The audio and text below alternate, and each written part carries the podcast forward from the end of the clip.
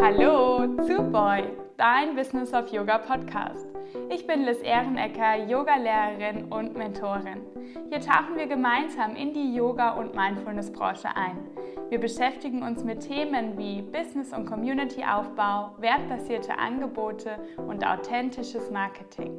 Wie schön, dass du dir die Zeit nimmst, dir die heutige Folge anzuhören. Hallo und herzlich willkommen zu unserer zweiten Folge von Boy, deinem Business of Yoga Podcast.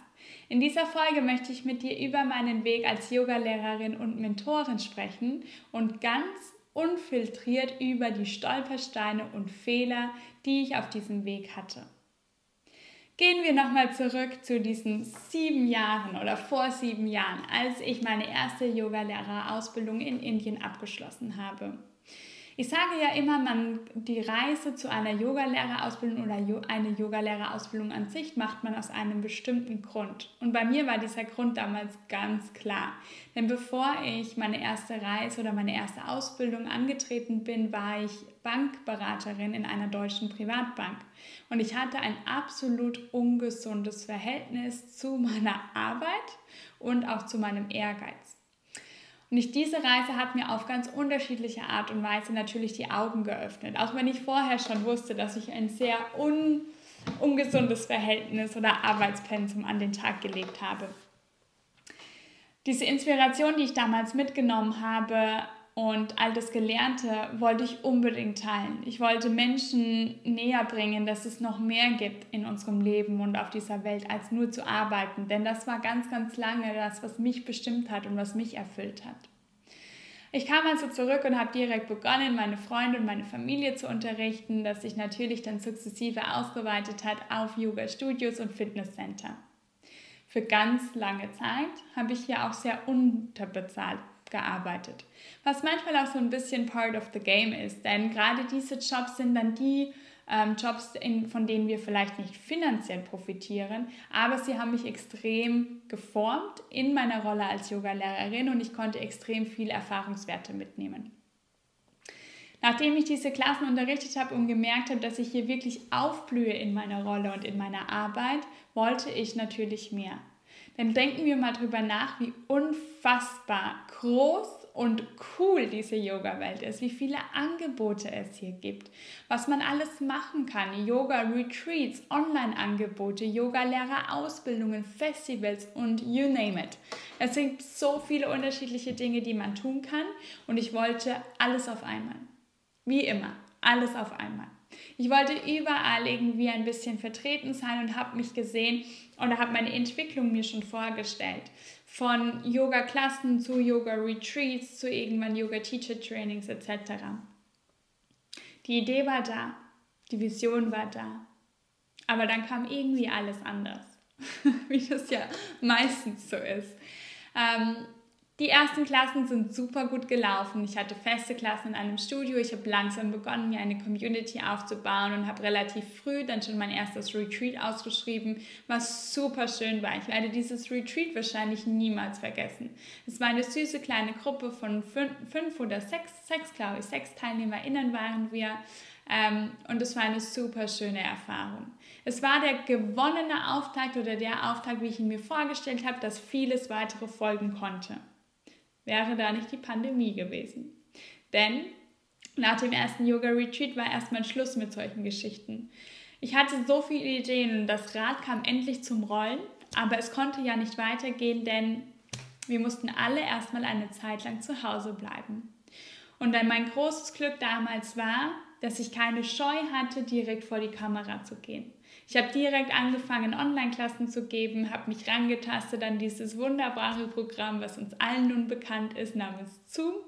Ähm, hatte keine Ahnung, wie ich diese Online-Stunden aufsetzen soll, wie ich einen Online-Space herrichte, der ordentlich und aufgeräumt ist, welches Equipment notwendig ist und all diese Dinge. Geschweige denn ein Buchungssystem. Das ist mal ganz aus äh, nebenbei. Das kommt mal ganz nebenbei noch mit einher. Aber wie das so ist, Learning by Doing und Fehler machen sind erlaubt, hat sich alles in ganz schneller Zeit weiterentwickelt. Und ich hatte ähm, die richtigen Leute an der Hand, die mich mit einem Mikro ausgestattet haben, wo ich dann mal über Kameras mehr äh, Gedanken gemacht habe, wo der Yoga Space dann mal endlich ordentlich und aufgeräumt war und die Klassen liefen richtig gut. Es waren wirklich viele Leute aus Innsbruck und der Umgebung und auch Deutschland manche mit dabei, ähm, was super schön war. Aber wie das so ist und wie das halt im Laufe unseres Lebens auch ist, die Dinge laufen mal super gut und so schnell wie sie kommen und so gut wie sie laufen, so schnell kann es dann auch wieder mal bergab gehen oder können sich die Situationen verändern. Denn nach einer Zeit Online-Yoga konnten wir dann alle feststellen, dass der Bedarf an Online-Klassen gesättigt war. Man wollte wieder raus, man wollte wieder mit Studios interagieren und all diese Dinge. Also waren die Yoga-Klassen online erstmal nicht mehr so relevant, nachdem dann die ersten Studios wieder aufgemacht haben. Studios gingen auf, Studios gingen zu, Retreats wurden organisiert, wurden wieder abgesagt, Festivalzusagen kamen wieder rein, wurden wieder abgesagt. Also es war eine ständige Auf- und Abfahrt. Und diese Geschichte könnte ich natürlich jetzt unfassbar lange spinnen und könnte dir all die Details, die dazwischen noch passiert sind, erzählen. Aber worum es eigentlich geht, ist der Fakt, dass ich mich dann in diesen ganzen Dingen immer wieder nach Austausch gesehnt habe. Ich hatte immer wieder das Bedürfnis, mich auszutauschen, wie andere LehrerInnen mit diesen Erfahrungen umgehen, was man besser machen kann. Thema Equipment, wie richte ich mich richtig ein? Thema Organisation, Thema Businessaufbau. Was sind so die Dinge, die ich jetzt in dieser Zeit der Pandemie nutzen kann, um mich besser aufzustellen für die Zukunft? Oder diese Fehler, die ich die ganze Zeit schon mache und aus denen ich ja jetzt schon lerne, vielleicht kann ich welche davon sogar auch vermeiden. Und was ich gemerkt habe, ist, dass die Anlaufstellen, in denen ich diesen Austausch, wo ich nach diesem Austausch gesucht habe, sehr limitiert waren. Also habe ich begonnen, diese Erfahrungswerte und diese Gedanken in meiner Community auf Instagram zu teilen.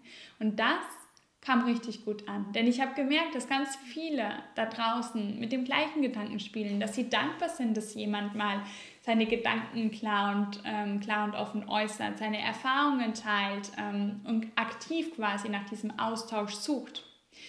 Und nachdem ich begonnen habe, diese Erfahrungswerte zu teilen in meinen Stories und quasi nicht nur rein das Positive zu teilen, was so super läuft oder äh, Videos von mir, wie ich in den Yoga Retreats unterrichte oder wie ich in der Yoga Schala stehe und unterrichte und all diese Dinge, ähm, habe ich Fragen bekommen und ich habe Anfragen bekommen, ohne dass ich jemals die Idee hatte, daraus ein Mentoring zu kreieren.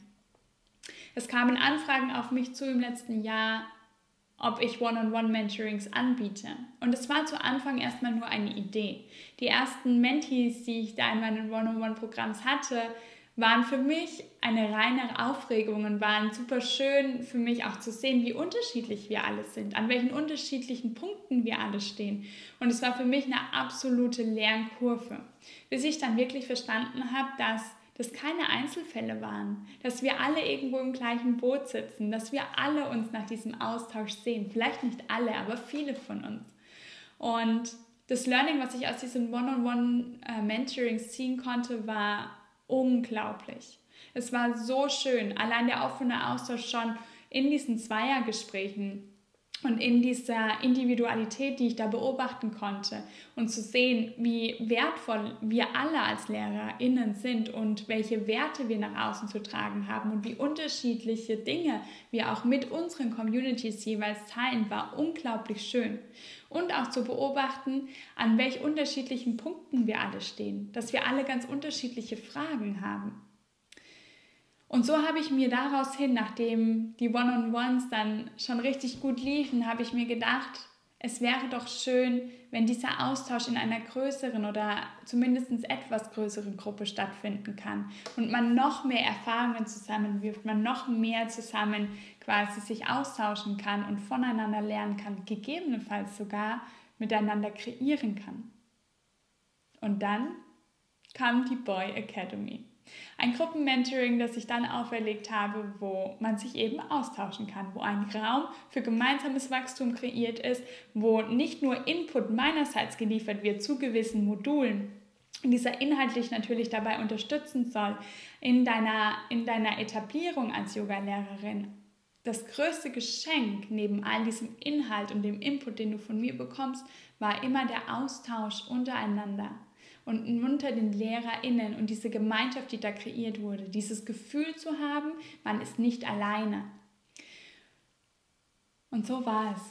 So ist das erste Gruppenmentoring entstanden, das wir jetzt im Dezember letzten Jahres abgeschlossen haben und die Türen für das zweite Gruppenmentoring sind schon geöffnet. Ich hätte nie gedacht, dass ich mich dahin entwickle. Ich hätte aber auch nie gedacht, dass es so äußere Einflussfaktoren gibt, die meine Reise so oft zum Erschüttern gebracht haben, dass ich so viele Fehler machen werde ähm, und dass ich mich auch in meiner Rolle als Lehrerin ständig weiterentwickle um, und umorientiere. Es ist eine unfassbar schöne Reise und es ist ganz egal, was wir daraus kreieren. Es ist ganz egal, welche Rolle wir einnehmen. Wichtig ist einfach nur, dass wir uns und unseren Visionen treu bleiben. Und die Vision, die ich jetzt habe, ist, dass wir uns zusammenfinden, dass wir uns austauschen, dass Erfahrungen und Tipps ehrlich miteinander geteilt werden. Und deswegen sitzt du heute hier und hörst wahrscheinlich diese Podcast-Folge. Und ich freue mich unglaublich, die nächsten Folgen mit dir zu teilen. Bevor ich jetzt aber zum Abschluss komme, und ich möchte natürlich treue HörerInnen hier auch absolut belohnen. Und es ist natürlich ein unfassbares Geschenk, dass ich gerade diesen Podcast mit dir teilen kann. Und damit du auch weiter dran bleibst und motiviert bist, die nächsten Folgen zu hören, habe ich mir natürlich etwas überlegt, denn ihr sollt hier ja nicht leer ausgehen. Anlässlich der Eröffnung zu Boy und diesem Podcast und dem nächsten Mentoring, was ansteht, würde ich gerne einen nächsten Platz in Boy 2.0 verlosen. Und wie kannst du diesen Platz nun gewinnen? Du kannst ihn gewinnen, indem du den heutigen Podcast oder den Podcast Boy Business of Yoga bewertest, indem du eine Bewertung dalässt und einen Kommentar mit deinem Namen dazu schreibst, dass ich weiß, wer sich hier auch geäußert hat. Und du kannst ein extra Los in den Lostopf schmeißen, indem du den Podcast in deiner Story verlinkst und mich darauf text, damit ich sehe, dass du ihn geteilt hast. Und dann hoffe ich, wir sammeln ganz viele Tickets und wir finden eine nächste glückliche Teilnehmerin für unsere ähm, zweite Runde der Business of Yoga Academy. Ich freue mich so, dass du heute wieder dabei warst. Ich bin unfassbar dankbar, dass ich meinen Weg heute mit dir in einem Schnelldurchlauf teilen durfte und wünsche dir jetzt einen wunderschönen Tag. Spread your wings, Yogi, und bis zum nächsten Mal. Deine Liz.